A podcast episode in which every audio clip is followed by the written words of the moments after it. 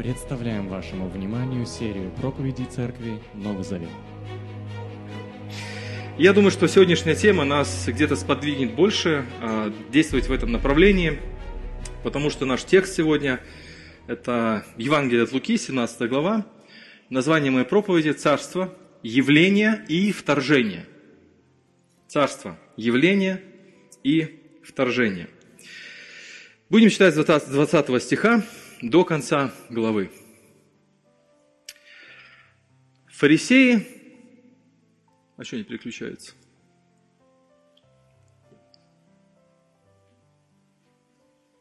Почему не работает? Все включено. В общем, фарисеи. Да, все работает. Да.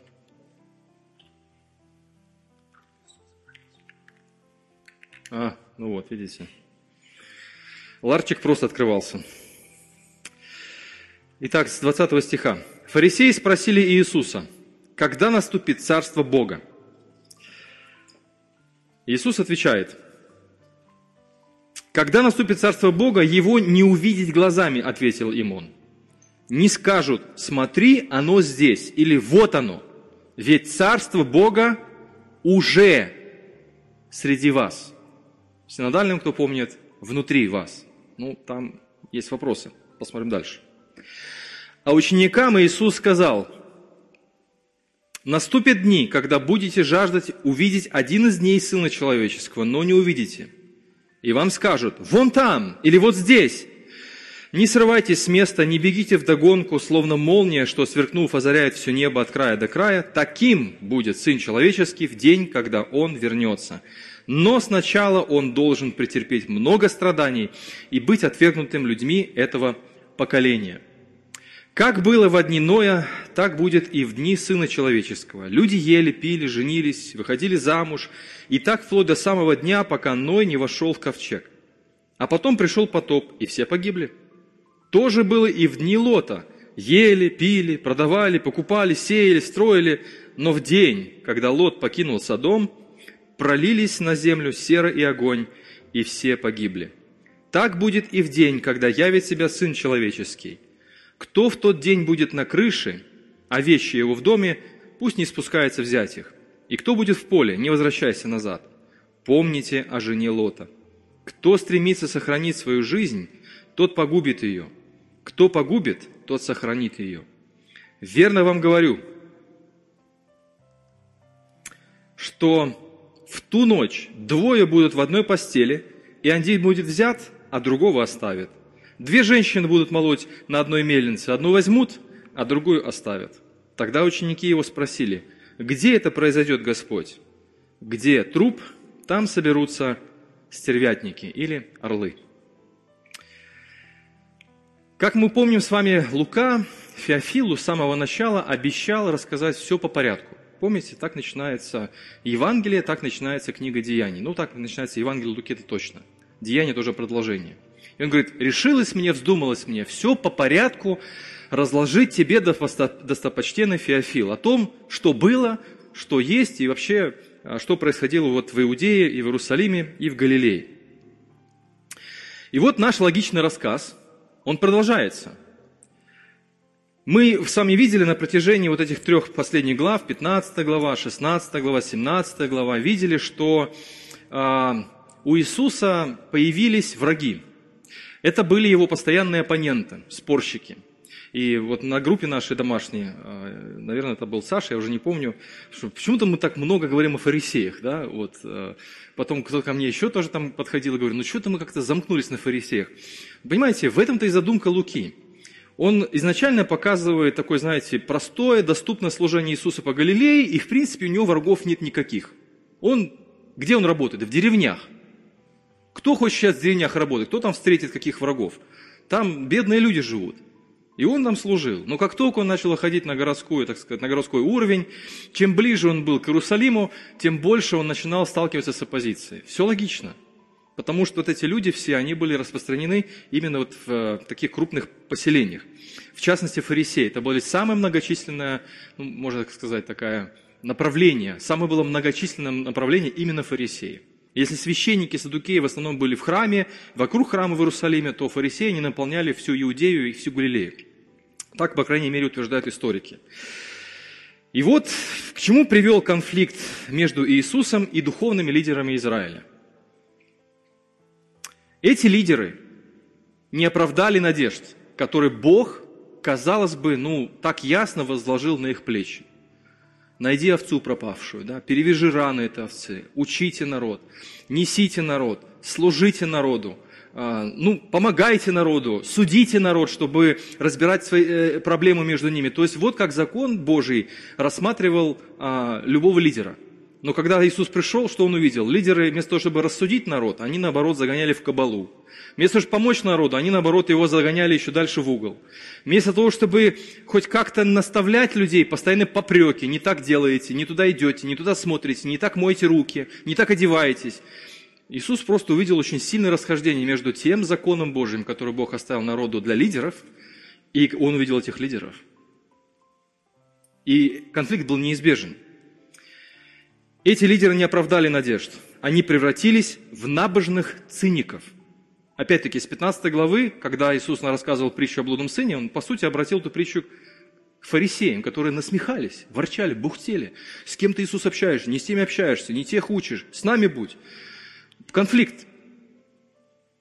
Конец их – погибель. Вот, собственно говоря, к чему приходит логичный рассказ Луки. Как в послании филиппийцам Павел писал об, этих, вот, об этой категории людей, он писал, что их конец – погибель, и Бог их – брюхо. Их слава в сраме, все помыслы их на земле. Ну, это четкий портрет вот этого лжеучителя, с которым Иисус столкнулся, когда служил в Иудее. Слава их в сраме, Бог их брюха, все мысли их на земле. Но здесь возникает вопрос – когда мы читаем логичный рассказ Луки, а, и мы видим такие яркие образы, а, знаете, такого будущего, эсхатологического а, такого происшествия, возникает вопрос, что же здесь происходит? О чем идет речь? Второе пришествие или что-то еще, а может быть еще вдобавок что-то. И знаете, я вам хочу сказать, что какой бы ни был ответ у вас, и то, и другое. Это очень богословский правильный ответ. И да, и нет. Есть даже такая концепция «уже да, но еще нет». Слышали? Что Царство Божие уже как бы наступило, но еще не до конца. То есть мы вроде бы внутренне возрождены духовно, но физически еще страдаем и болеем. Мы уже имеем надежду на грядущее царство, но при этом у нас есть еще в затылок нам дышит смерть, нам в затылок дышит болезни, нам в затылок дышит страдания. Вот это и есть концепция, такая очень хорошая, еврейская богословская концепция. Уже да, мы искуплены, но еще нет и не до конца. Лука, кстати говоря, к этой теме вернется в 21 главе. Нас впереди ждет эта глава, где в духе ветхозаветных пророков Иисус предрекает разрушение храма Иерусалима. Вот это просто логическая развязка вот этого конфликта. Чем ближе к Иерусалиму, тем отчетливее он видит будущее этого города. Если этот город наполняет такие люди, которые искажают закон Божий, которые угнетают рассеянных овец Божьих, то этому городу конец. То этой стране конец. И этому храму тоже будет конец. У ветхозаветных пророчеств, а, я не буду сейчас здесь отвлекаться, уходить в сторону, дам только некоторые намеки, практически, ну, не, не буду говорить за все ветхозаветные пророчества, но у многих ветхозаветных пророчеств есть, такое, есть такая особенность, их неоднократное исполнение. Слышали такое? Я только один пример приведу. Например, пророк Исаия, 7 глава, 14 стих, где Исаия говорит, что у женщины молодой родится ребенок, который, когда начнет различать добро и зло, вот, союз между царем Сирии и царем Израиля разрушится. А, первое исполнение этого пророчества имело место в истории, когда действительно нечестивый союз между сирийским царем и израильским царем против Иудеи, а, он действительно разрушился спустя каких-то там 13 лет. Потому что совершеннолетие а, в те времена мальчиками достигалось в 13 лет. Это первое исполнение. Второе исполнение, ну вы же сами знаете, когда это произошло. Когда родился Иисус – и когда Марф, э, Мария э, на руках держала младенца Иисуса. Вот такая особенность есть у ветхозаветных пророчеств. Что здесь мы видим? Когда Иисус говорит об этих апокалиптических событиях, когда мы видим такие страшные картины глобального потрясения, на самом деле вот это пророчество произнесено в духе вот именно Исаи, Иеремии и других многих пророчеств, Осии, Амоса, Авакума, когда вроде бы в ближайшей перспективе, а потом оно исполняется еще раз, еще более глобальном масштабе. И я хочу сказать вам, что здесь есть два очень важных а, подхода в отношении вот этих пророчеств, которые Иисус исполнил. Во-первых, грозные предсказания направлены на поколение, в котором жил сам Иисус. Прежде всего. А, на это указывают, смотрите, как Иисус обращается к ученикам. С кем Он разговаривает? Какие местоимения там используются? Когда вы будете жаждать, вам скажут, или вы не срывайтесь с места, или вы не бегите в догонку, и так далее. То есть, прежде всего, Иисус сообщает эти слова непосредственно к самому поколению, в котором он находится. И когда ученики спросили, где это произойдет, Иисус ответил опять-таки в духе своего времени. Где труп, там соберутся кто? Стервятники или орлы. Ну, вот все так думают, что это за орлы такие, что за стервятники такие. На самом деле, все объясняется очень просто в рамках исторического контекста. А, символом римских легионов, которые окружили Иерусалим, а, держали его в кольце около ну, там, два или три года, а, на своих одеждах они имели изображение вот этого орла всех римских легионов. На щитах, вы знаете, что каждый там отряд тоже имел свой знаменосца, и наверху знамени тоже был римский орел. И, кстати говоря, этот орел был использован в гитлеровской Германии очень, а, очень много, эти все приветствия римские. То есть Иерусалим был окружен вот этими орлами. Все. Как только Иерусалим полностью умрет, как Божий город – и как только он просто откажется от духа и завета а, с Богом, все, туда прилетят орлы и стервятники. И, собственно говоря, то, что произошло с Иерусалимом, это просто было полное разорение. Разрушение храма, разрушение города. Этот город э, восстановили, а храм до сих пор не мог никто восстановить. И, в принципе, Иисус так и сказал, ваше место остается пустым, все, точка. Там стоит мечеть, никто что сделать не может. Ни римские генералы, ни политики, никто. Ни Трамп, никто ничего не может сделать. Потому что все, гора пустая. Храм разрушен, стервятники прилетели и все разорили. А, ну, это еще один пример того, как вот на этих щитах римских вот были эти орлиные крылья. Они туда слетелись, потому что Бог, Иисус, предрек кончину, безвозвратную кончину вот этого города. А, этот явный намек, который приняли на заметку последователи Иисуса, а, они осуществили их в своей жизни. Но это потом. А духовные лидеры избрали стратегию преднамеренной слепоты. Они отказывались видеть в Иисусе Мессию и отвергали любой печальный исход со своим городом, со своей страной, со своим храмом. Ты кто такой, Иисус? Ты, ты кто? Ты из какой-то захолустной назаретской э, деревни Назарет? Ты нас будешь учить? Что будет с этим городом? Они смеялись ему в лицо, когда он говорил, что ваша жизнь зависит не от денег. Помните эту историю про неверного правителя? Они хохотали. И он просто смотрел Иисус как человек. Я просто ставлю себя на его место. Он говорит, я пришел к своим, так Иоанн пишет, а свои меня не принимают. Они чужие на самом деле. Вроде бы по плоти они свои. Евреи, закон у них, храм у них, там, город, земля та же, завет вроде тот же. Но люди чужие. Потому что они отвергли закон Божий и отвергли самого Бога. И мы знаем с вами, что, что говорил завет, когда Бог э, заключил его с Израилем, что если примешь, будет благословение. Не примешь, рассею тебя, и вообще тебя не станет. Собственно говоря, так оно э, и происходило. А те, кто поверили словам Иисуса, первые христиане, вы думаете, почему первые христиане распродавали все земельные участки близ Иерусалима? Думаете, спроста? Все было понятно. Они верили словам Иисуса. Он говорит, что здесь ничего не останется. Они продавали, а вырученные средства отправляли на помощь развитию других церквей. Представляете, какая... Вот притчу о неверном управителе они очень хорошо услышали, когда Иисус рассказал им, что сыны света, будьте прозорливее, чем сыны тьмы. Используйте богатства неправедные, чтобы помогать своим. И, собственно говоря, так первые христиане и поступали. Это первое. Второе. Грозные апокалиптические образы рисуют картину отдаленного будущего, более глобального, более масштабного, более ужасного – Весь мир должен будет предстать перед судьей и дать ответ за все свои дела, за все свои помыслы. И, собственно говоря, об этом книга Откровения. Собственно говоря, об этом вот все страшные, может быть, даже порой пугающие образы, которые возникают на страницах Откровения Иоанна Богослова. Так вот, хочу сказать вам, что разрушение Иерусалима и предсказание Иисуса, разрушение этого города, этого храма, это миниатюра наступающего суда над всем человечеством. Это просто, знаете, как вот ты хочешь купить что-то, и тебе предлагают пробник, там, нюхнуть что-то, лизнуть, куснуть. Вот разрушение Иерусалима, изничтожение Иудеи, страшная развязка этого противостояния с Богом. Это миниатюра, это пробник того, что, собственно говоря, развернется на панораме человеческой истории.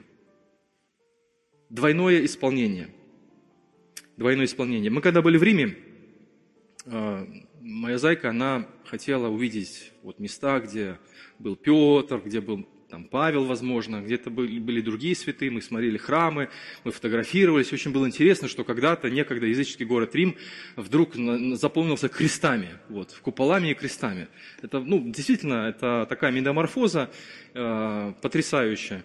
А я ехал туда с другой целью – увидеть одно строение, которое стоит как немой свидетель. Я как-то рассказывал на открытом микрофоне, что именно я искал, чего жаждал, жаждали увидеть мои глаза – я хотел увидеть Колизей. И даже не потому, что там убивали первых христиан, это тоже в том числе и это. А вторая причина, по которой я хотел увидеть Колизей, когда Иерусалим пал, и когда римские стервятники налетели на храм, когда разобрали все золото, они вынесли тонны золота, тонны. Насколько был богат этот храм, насколько был богат этот город. Там были просто залежи всех этих вот, ну, драгоценных металлов и камней. И вот когда они это все вынесли, они принесли это в Рим, и Веспасиан Флавий, это первый основатель династии Флавиев, это была одна из самых долгих династий римских, Римской империи, кстати говоря, о птичках, а, он взял и пустил все эти деньги на строительство Колизея. Храмовые деньги, храмовую утварь. И вот посмотрите, какие войны прошли, какие конфликты, что в Риме стоит? Колизей. Он такой, знаете, немножко пошарпанный, но он стоит. Я так все смотрю на него и думаю, вот они, храмовые деньги, вот почему он стоит. Он стоит как немой свидетель того, что Иисус – пророк с большой буквы. И любые скептики, которые хотят тут нам разъяснить, что вот Библия там написана людьми, Библия там имеет ошибки, слушайте, разуйте глаза. Все эксперты признали, что Евангелие Луки написано в 60-55 году. Когда было разрушение Иерусалима? В 70-м. А когда Иисус произнес эти слова, что фиксировали евангелисты?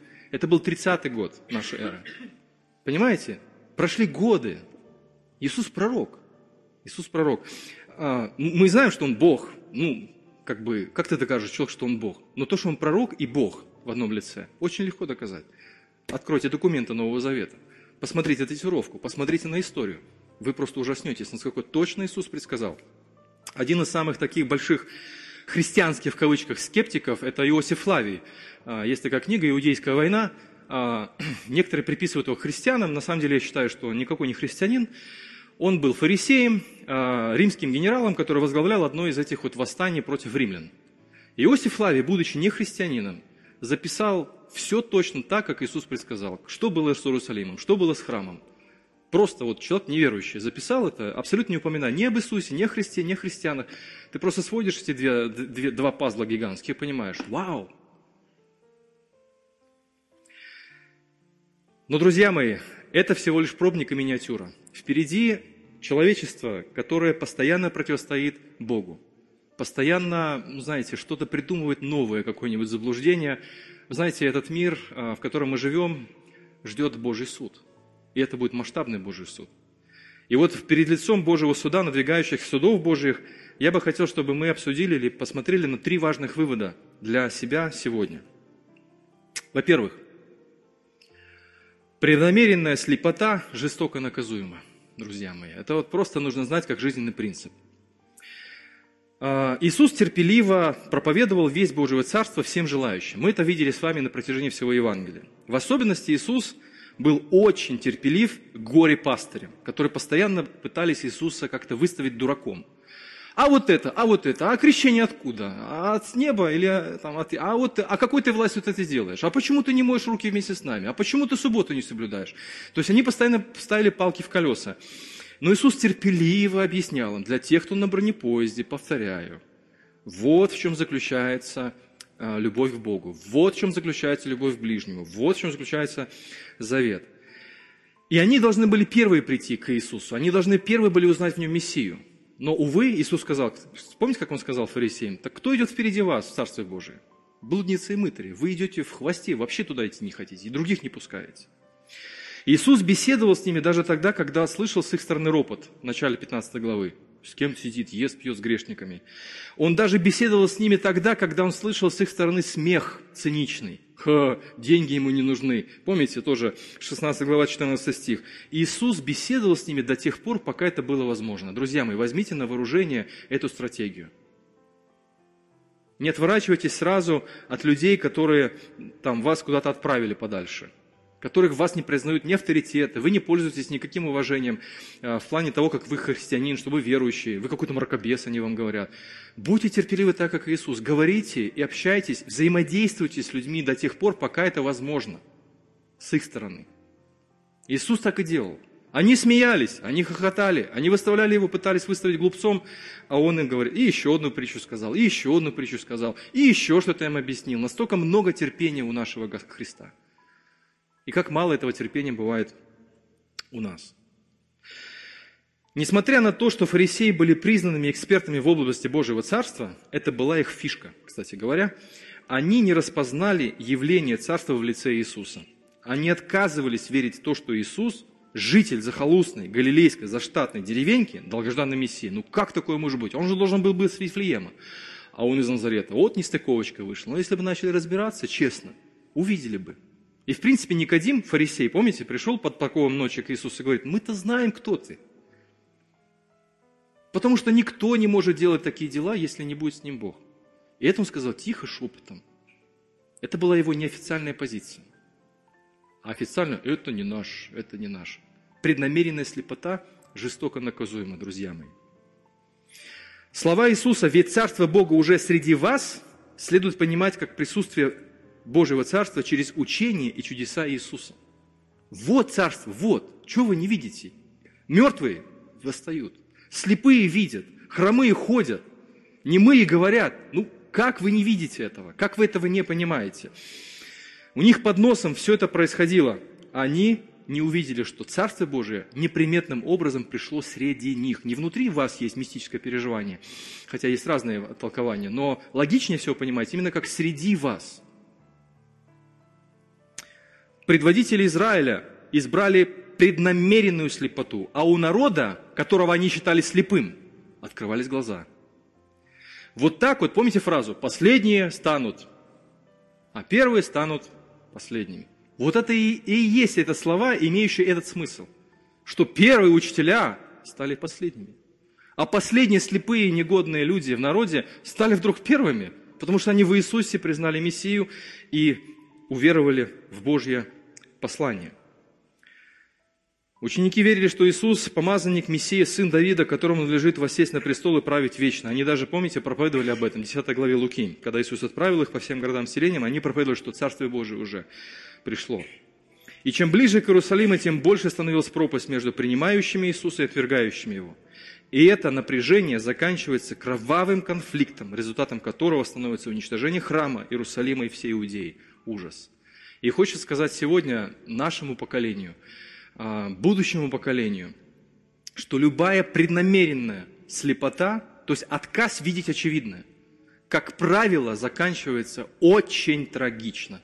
Ну, я не эксперт в области Чернобыльской катастрофы, но говорят, что тот, кто проводил вот эти все испытания этих реакторов, а, отлично видел показания, там, не знаю, датчиков, температуры, и по какой-то причине он взял их просто и проигнорировал.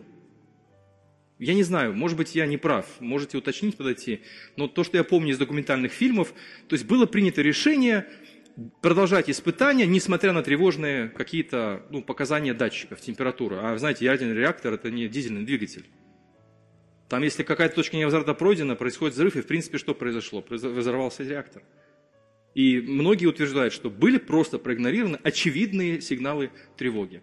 Недавняя катастрофа э, самолета ростовских авиалиний, говорят, тоже произошла по той же причине, что ну, вроде бы не включили датчик, там, который размораживает, э, датчик, который определяет высоту или скорость, я уже не помню.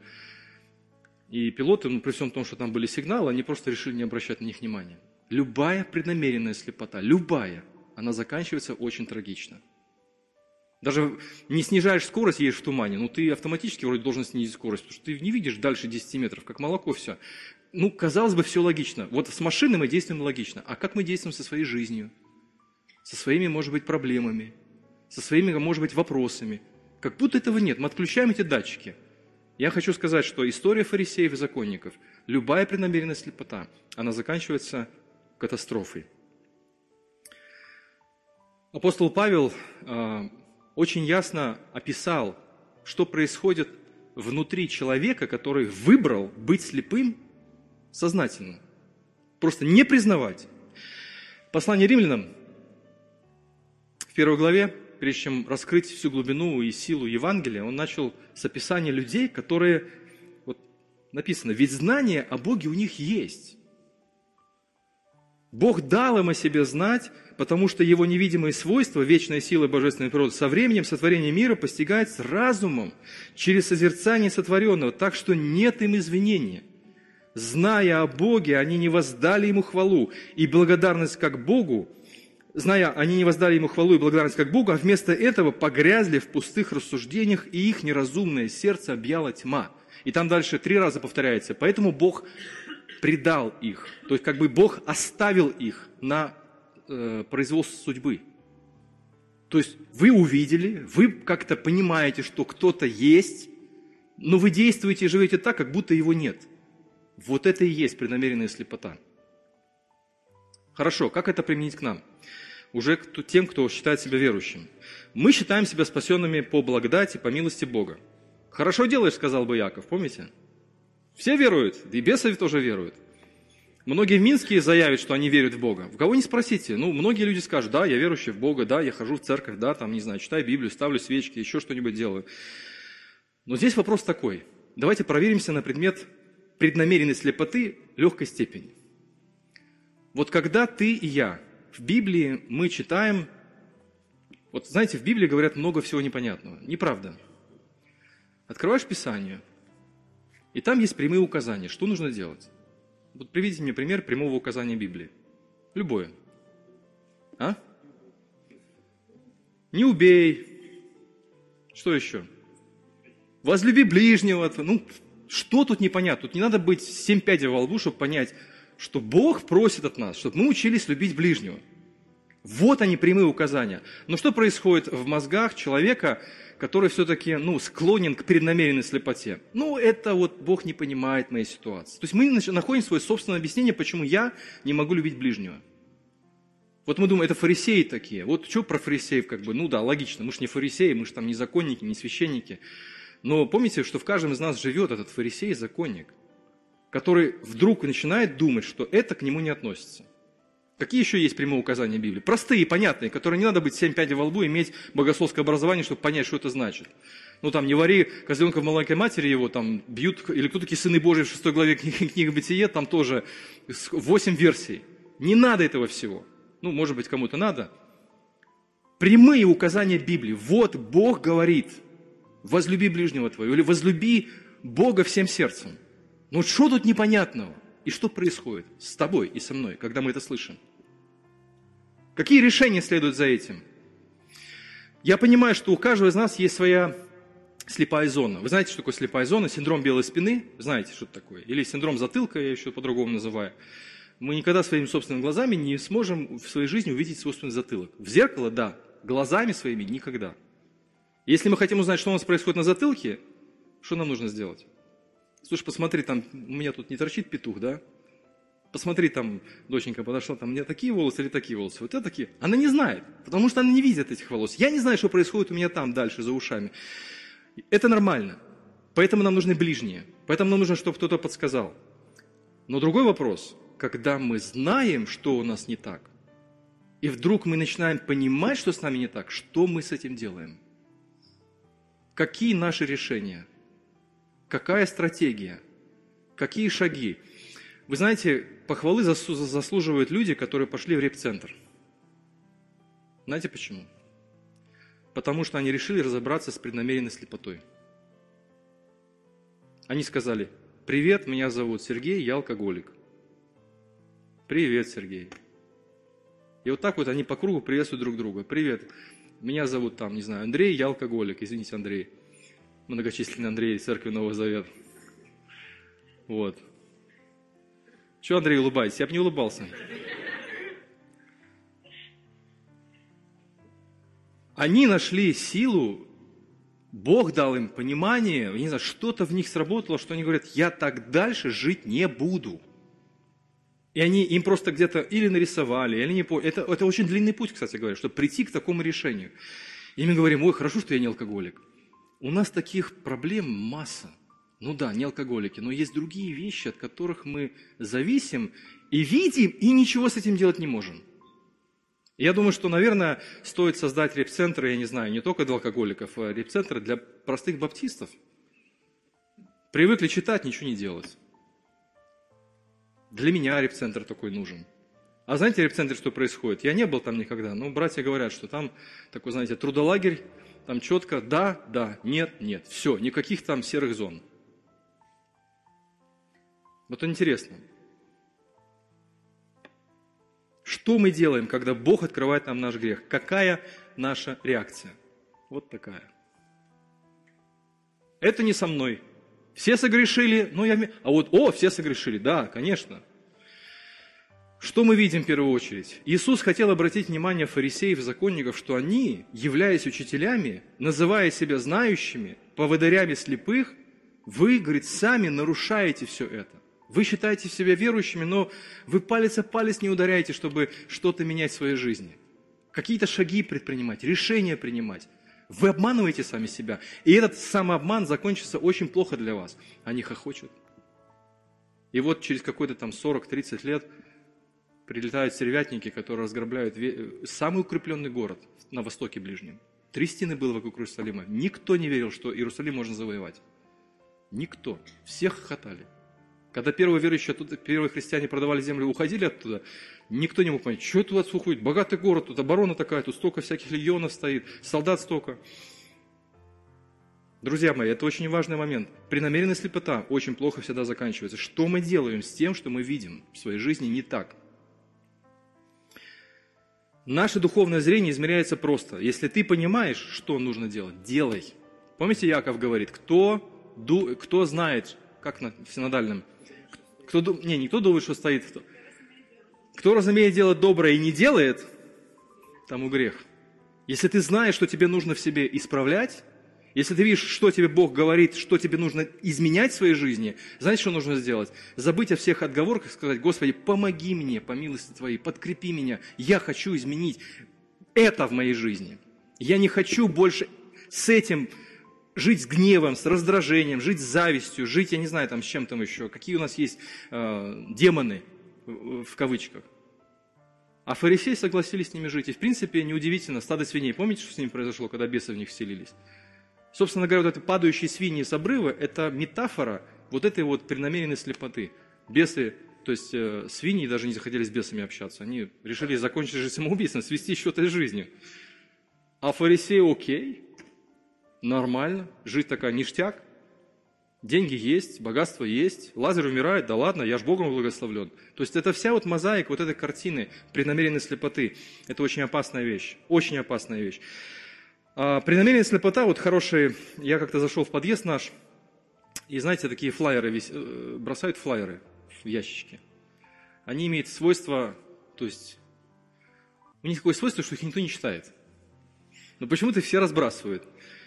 И вот э, из нашего ящика вываливается такая пачка флайеров, и они лежат на лестнице. Ну, как-то я тоже так как-то выбрал такую стратегию, что все колхозное, все вокруг мое, или наоборот, все не мое. Ну, лежат и лежат. Вот день лежат, два лежат, три лежат, четыре. Никто не замечает. Столько жителей в подъезде, никто не замечает, что лежит мусор. Потом эти флайеры почему-то на подъезде, ну, у подъезда. Потом там мусорка продырявилась у нас, урна, там тоже. Вот к чему приводит, э, если бы не ЖЭС, который посылает дворников убирать все это, наш подъезд бы постепенно превратился вот в помойку. А что происходит в твоей и моей жизни? К нам дворник не придет, не уберет за нами наши вот нехорошее. Что оно делает, это нехорошее? Оно там лежит и слоями, слоями. И потом ты уже не можешь дверь в подъезде открыть, потому что там мусор, гора накопилась, а мы не видим, как будто ничего нету. Слон стоит в комнате, толкает, припирает всех к стене. Здесь нет слона. Есть слон, он большой, он вырос. Поэтому преднамеренная слепота – это очень опасная вещь для каждого из нас, для меня, для тебя. Это первый важный принцип, который мы должны учесть из этой трагедии, которая произошла с Иерусалимом, и из той трагедии, которая грядет на весь мир. Второе. Вторжение царства будет внезапным, друзья мои. Иисус проводит разницу между вторжением и явлением царства. Явление – вот оно здесь, там, да, то есть вот я среди вас, он говорит фарисеям, я мирно служу, это мирное служение Иисуса, вселение в городах Галилеи, исцеление, прощение грехов. Это неприметное пришествие Царства в лице Иисуса, который не судит никого, а только прощает. Направо и налево. Знаете, пулемет Божьей благодати. Во всех попадают эти пули, кроме фарисеев. Во всех попадает это прощение, кроме них. Потому что они не нуждаются в прощении, а нам не надо прощения, мы праведные. Поэтому Иисус сказал, я пришел не для больных, не для здоровых, а для больных. Это явление, это мирное, тихое вошествие или вход Божьего Царства. Сегодня мы тоже живем в такой период, когда, ну, собственно говоря, а, мы не действуем здесь с оружием в руках, как христиане. Хотя были такие крестовые походы, это была фатальная ошибка. Мирно живем, служим, помогаем ближним, чем можем, трудимся своими руками, чтобы уделять нуждающимся. А вторжение – это судная война, которая внезапно обрушится на этот мир. Внезапно – это вторжение произойдет так же внезапно, как невозможно предсказать молнию. Вот нет прогноза, есть прогноз на бурю, например, на грозу, а прогноз на появление молнии, фотографы стоят такие. Как вы думаете, как они? О, сейчас через 2 секунды будет молния. Так, поднял фотоаппарат, сфотографировал. Ничего подобного. Молнию невозможно предсказать. Вот так же и вторжение царства невозможно предсказать. Оно будет настолько внезапным, как молния сверкнула на небе и исчезла во время, до, все время до этого суда будет так же тихо, как было тихо перед тем, как закрылись двери ковчега Ноя. Вторжение царства придет настолько внезапно, что никто не успеет одуматься. Ой, нужно вернуться домой за документами. Ой, нужно быстренько решить какие-то дела. Будет внезапно. Абсолютно внезапно, что люди не смогут одуматься. Новый Завет изобилует предупреждение типа, вот 1 Фессалоникийцам 5.2. День Господень придет внезапно, как тать в синодальном современном как вор в ночи. Высчитывать вторжение царства бесполезно. Все попытки предсказать второе пришествие – смехотворный фарс. Никогда, друзья мои, пожалуйста, услышьте, вот лично хотя бы меня просто, услышьте, услышьте как человека. Никогда никому не верьте, что известен день, месяц, год или даже век второго пришествия Иисуса Христа, вторжение Царства. Даже некоторые христиане, как бы, они говорят, ну мы же не там какие-нибудь еретики, там день, год предсказывают. Ну, наверное, в 21 веке точно Иисус придет. Даже этого не надо говорить. Я бы даже вас просил не верить и тем, которые обнаружили Антихриста. Сколько разговоров, манипуляций, я уже устал. Я э, с 95 -го года учусь в Еврейском колледже. Кто учился в образовании, там вот э, все время какие-то брошюрки, статьи, там значит, компьютер-зверь наконец-то появился в Брюсселе. Это был 95 год. Это самый мощный компьютер был в мире. Вот и там у него число 666, вот это и есть тот самый зверь. Потом этот компьютер выкинули на помойку. Он уже такой старый, что ваш любой iPhone будет в сто раз мощнее, чем этот компьютер-зверь. Не верьте таким вещам, не смотрите, не будьте падкими до таких вот, знаете, вот, э, я бы сказал, теорий заговоров. Библия не к этому нас толкает, чтобы мы верили в теории заговоров. У кого там штрих какой-то, знаете, сколько споров было, там паспорта, вот эти все номера личные, да? Надо вводить, не надо вводить. Лазерные будут там, я помню, направо и налево, там руку или на лоб. Потом э, шприц, потом еще что-то. Ну, технологический прогресс не стоит на месте. Он будет изобретать что-то другое, новое, новое, новое. Что в итоге вообще что-то будет по-другому. Поэтому единственная адекватная реакция на непредсказуемость второго пришествия, знаете какая? Живите по законам этого царства каждый день. Все. Больше ничего не надо. Живите по законам этого царства каждый день, потому что оно будет, вторжение, внезапным. Новозаветнее послания, апостол Павел, к примеру, он больше всех написал послания, никогда не говорят о датах. Они направлены, знаете, на что? На благочестивую жизнь верующих. Всегда, когда вы прочитаете о пришествии Христа, вы прочитаете, что верующие призваны жить праведной жизнью. Все. Ничего не надо. Вот один из примеров. Послание Титу, 2 глава, 11, 12, 13 стихи. «Ведь великая Божья доброта осияла светом спасения все человечество. Бог учит жить нас в этом мире разумно, честно, свято, отказавшись от безбожной жизни земных страстей и дожидаться блаженного дня исполнения надежды явления в славе великого Бога и Спасителя нашего Иисуса Христа. Вот такой лейтмотив всех посланий.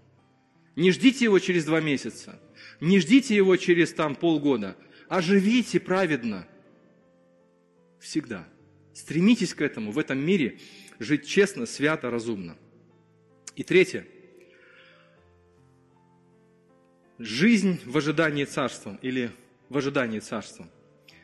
Вторая иллюстрация, помогающая нам понять, как должно жить в ожидании царства, это слова Иисуса «помните о жене Лота» или «вспоминайте жену Лота», помните, да, в тексте.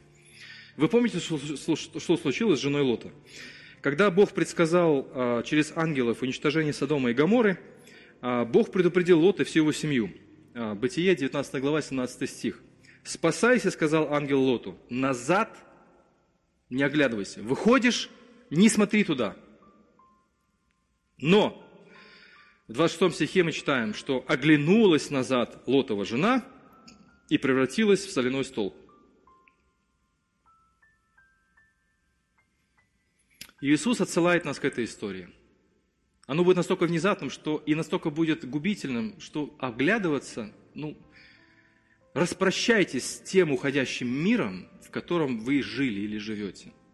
Лот жил в Содоме и Гаморе, жена его жила, но проблема была в том, что э, они вышли из Содома, но Содом-то не вышел из них. Содом не вышел из сердца жены Лота. Она была настолько привязана ко всем этим ценностям, ко всем этим благам, вы помните, когда между Авраамом и Лотом возникла ситуация, куда идти со своими стадами многочисленными, и Авраам говорит Лоту, ну выбирай там, вот земля более пустынная, и вот земля более процветающая. И Лот посмотрел, что Содом и Гамора – это земля более процветающая. Эта земля была процветающей. Там было много очень крутых вещей, там можно было хорошо жить. И вот такая вот произошла трагедия. «Вспоминайте жену Лота», – сказал Иисус своим ученикам. Сократ как-то сказал такую, такую мысль. Сколько же есть вещей, без которых можно жить? Я думаю, хорошая мысль, а, которая должна помочь нам ну, как бы сформулировать свою позицию в отношении мира, в котором мы живем. В нем так много вещей, без которых, в принципе, можно жить. Ну, наверное, кроме еды, да? Кроме котлет, кроме одежды или там что-то еще. А, а все остальное, что сгорит, Петр говорит, все дела, все сгорит на земле – без этого и сейчас можно жить. И, в принципе, первая христианская церковь, она была призвана служить друг другу, использовать материальные средства на благо Царствия Божьего. То есть это переработка неправедного богатства в праведное. А как его переработать? Делать во славу Божью, делать во благо ближним, делать, э, служить нуждающимся. Вот это и есть переработка неправедного богатства в праведное. Там был интересный момент в истории Лота. Помните, когда Лот пытался предупредить всех своих родственников, которых он приобрел? о приближающейся беде, а, Бытие 19 глава 14 стих, то те решили, что Лот шутит. Помните? Бегает Лот с испуганными глазами и анекдоты рассказывает. Вы где такое видели? Чтобы человек с ужасом рассказывал шутки. Он реально хотел их предупредить, а те смеялись, говорят, ну ты шутишь, шутник, иди.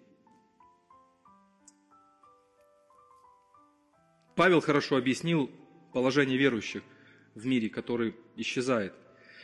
Я вот что, братья, имею в виду. Времени остается в обрез, и надо, чтобы те, кто что-то приобретает, словно ничем не владеет.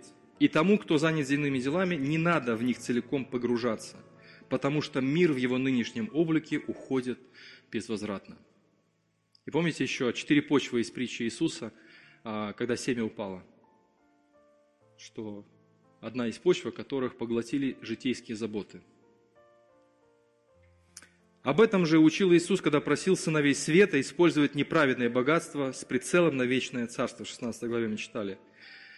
Владейте всем, но пусть все не владеет вами. Вот принцип, который лучше всего можно сформулировать именно вот так. Владейте всем, домами, землями, машинами, квартирами, деньгами, там, не знаю, работой, карьерой, но пусть все это не владеет нами. Как Павел писал мне все позволено, кстати, в контексте вот этого вопроса, Павел рассуждает, но ничто не должно завладеть мной. Все мне позволено. Я могу работать, карьеру себе выстраивать, бизнес расширять, я могу детей рожать, выходить замуж, жениться, я могу все делать это. Мне Бог позволяет все это делать. Но не все должно это завладеть мною. Были такие периоды в жизни церкви, когда людям казалось, что второе пришествие вот-вот произойдет. И в связи с этим они успешно не учились, не получали профессию, ничего не планировали на будущее. И все это приносит горькие плоды, друзья. Писание однозначно говорит, что верующим важно правильно относиться ко всем вещам и перспективам и не отвергать это. Работать, воспитывать детей, помогать друг другу, занимать те должности, которые занимаем, расти в карьере тоже нужно. Если ты христианин и хочешь повышения ради каких-то хороших там, целей, добрых, в том числе и прокормить семью, вперед! Во славу Божию. Вот еще один пример того, как Павел рассуждал в этом контексте. Кто каким призван, пусть таким и остается. Имеется в виду не деноминация, вот мы раньше думали, что деноминация, а речь идет о позиции на работе, о статусе твоем в обществе. И Павел говорит, каким ты призван быть с Богом, в каком статусе, в таком и оставайся. Если был рабом, когда был призван, пусть тебя это не волнует, что ты там подчиненный. Но если сможешь стать свободным, Павел дальше рассуждает, используй эту возможность. Ведь раб, которого призвал Господь для Господа свободен, равно как и призванный свободным раб Христа. Вас купили за большую цену, так не становитесь рабами людей. Я бы еще, может быть, дальше добавил с других мест, рабами вещей. Братья, кто кем призван, пусть таким и остается у Бога. Мы обретаем другой статус вне зависимости от своего э, земного статуса. Статус Божьих детей, спасенного народа, народов завета, в ожидании славного пришествия Христа – Самый лучший способ приготовиться к пришествию Христа – это делать все во славу Божию и жить по законам Его Царства каждый день и знать, что это может произойти в любую секунду, в любой момент. Из всех вещей самое главное вовсе не вещи. Вот хороший принцип, который Евангелие прививает нам вот такое мировоззрение. Самое главное из всех вещей – это вовсе не вещи. Главное оставаться верным Мессии и Его грядущему Царству. Давайте будем источать ароматы грядущего Царства уже сегодня. Давайте пусть мы будем пробниками этого Царства. Пусть люди, соприкоснувшиеся с нами, почувствуют Божью доброту, милость, прощение. Дух слуги почувствует каждому из нас. Не просто вежливых людей, зеленых человечков с автоматами, да? а безоружных слуг благодати – которые имеют только одно, один инструмент – это любовь. Любовь между собой, любовь к Богу. Это самое действенное средство для того, чтобы нести Евангелие дальше в мир. И мы так будем готовы к пришествию Христа, мы так будем готовы к вторжению Царства. Для нас оно не будет внезапным, для нас оно будет ожидаемым, потому что, живя по законам Царства, живя по Евангелию, мы автоматически готовимся к встрече с нашим Царем. Аминь. Помолимся. Наш Отец, благодарны Тебе за то, что Ты открылся в Иисусе, Богом любящим, прощающим, милующим. Мы благодарны Тебе за предупреждение, которое Иисус оставил и своему поколению, и всем нам, живущим в эти времена. Благодарим Тебя, Господь, что Ты открываешь такие перспективы, что Царство Твое придет в полной силе. Мы молимся за тех людей, которые еще не познали Тебя.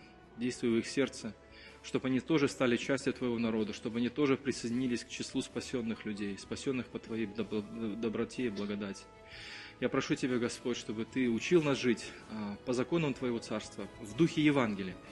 Не тогда, когда нам кажется, вот нас клюнул жареный петух, а каждый день. Каждый день смиренно выполнять свое предназначение, которое Ты нам определил. Молимся, Господь.